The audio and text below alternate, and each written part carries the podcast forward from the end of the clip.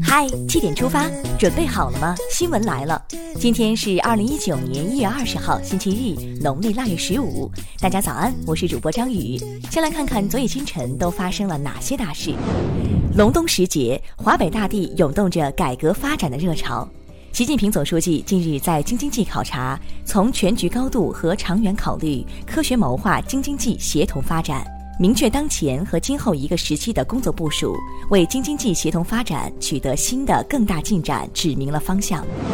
财政部、国家税务总局联合发布通知，自二零一九年一月一号至二零二一年十二月三十一号，对小微企业实施普惠性税收减免政策，其中对月销售额十万元以下的增值税小规模纳税人免征增值税。为实实在在的减税福利点赞。国家医保局消息，二零一八年全年跨省异地就医直接结算一百三十一点八万人次，是二零一七年的六点三倍。二十一号，二零一九年春运将拉开大幕。国家发改委副主任连维良介绍，今年春运预计全国旅客发送量将达到二十九点九亿人次，比上年增长百分之零点六。回家路上牢记安全第一。国考考生注意了。二零一九年国家公务员考试合格分数线公布，共有四万一千八百九十三名考生进入面试名单。对于没有上榜的考生，国家公务员局将在今年一月和五月组织两次公开调剂。十九号起至二十一号，报考人员可填报申请调剂的相关信息。落榜考生不要错过调剂时间。无限极被立案调查了。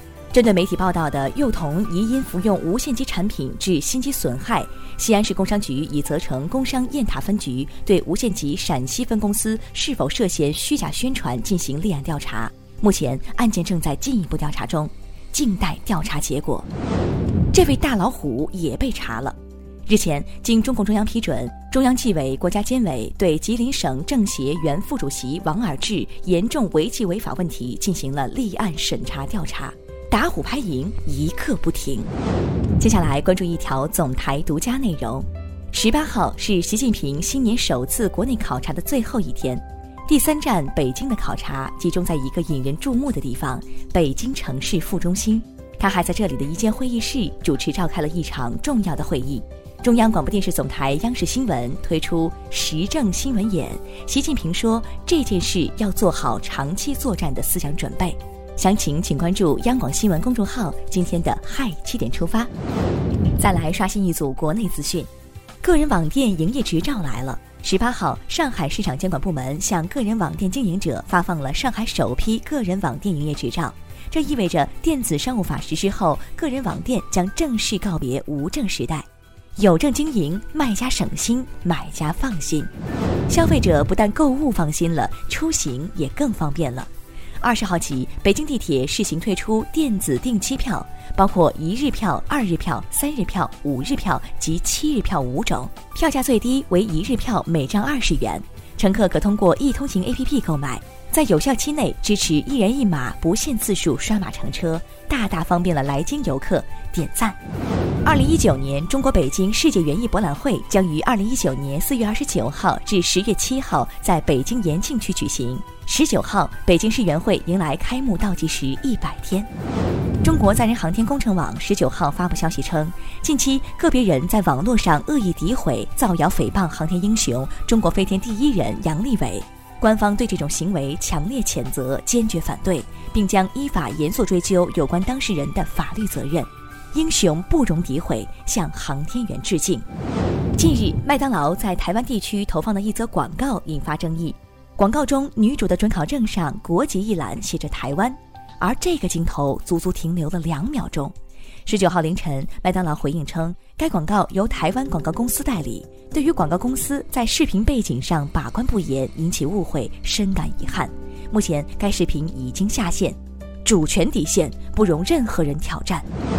长沙一保姆虐婴事件处理结果出来了。十八号晚，长沙市公安局通报称，虐待婴儿的保姆因涉嫌故意伤害，被公安机关行政拘留十二日，并处罚款五百元。案件仍在进一步调查中。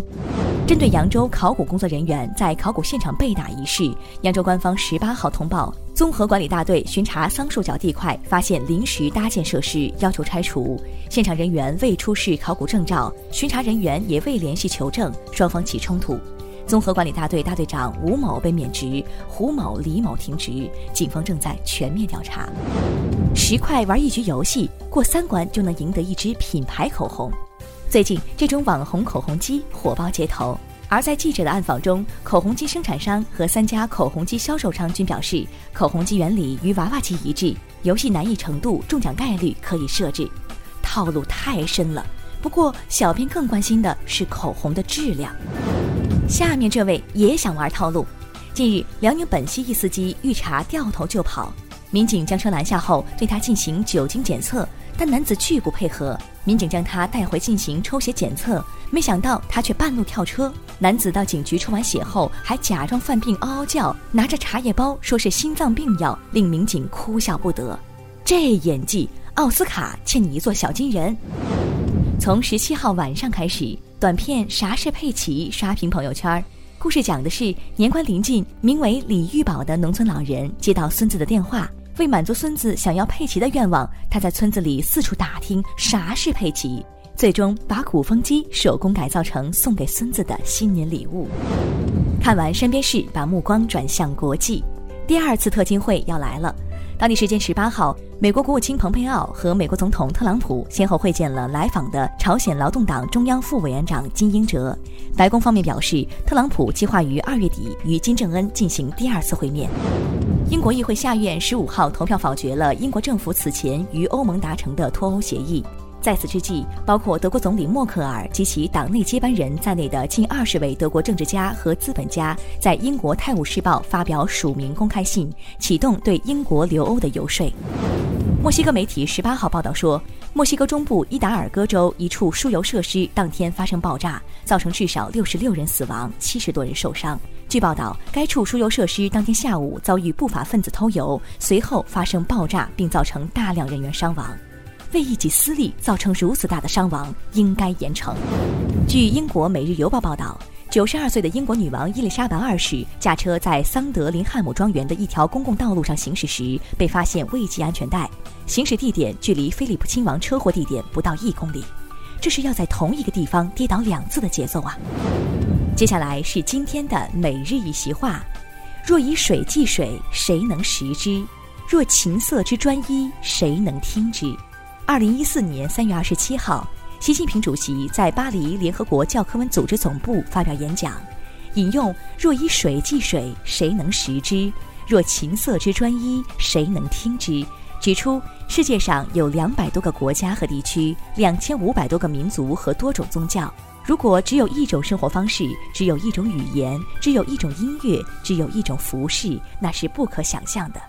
若以水计水，谁能识之？若琴瑟之专一，谁能听之？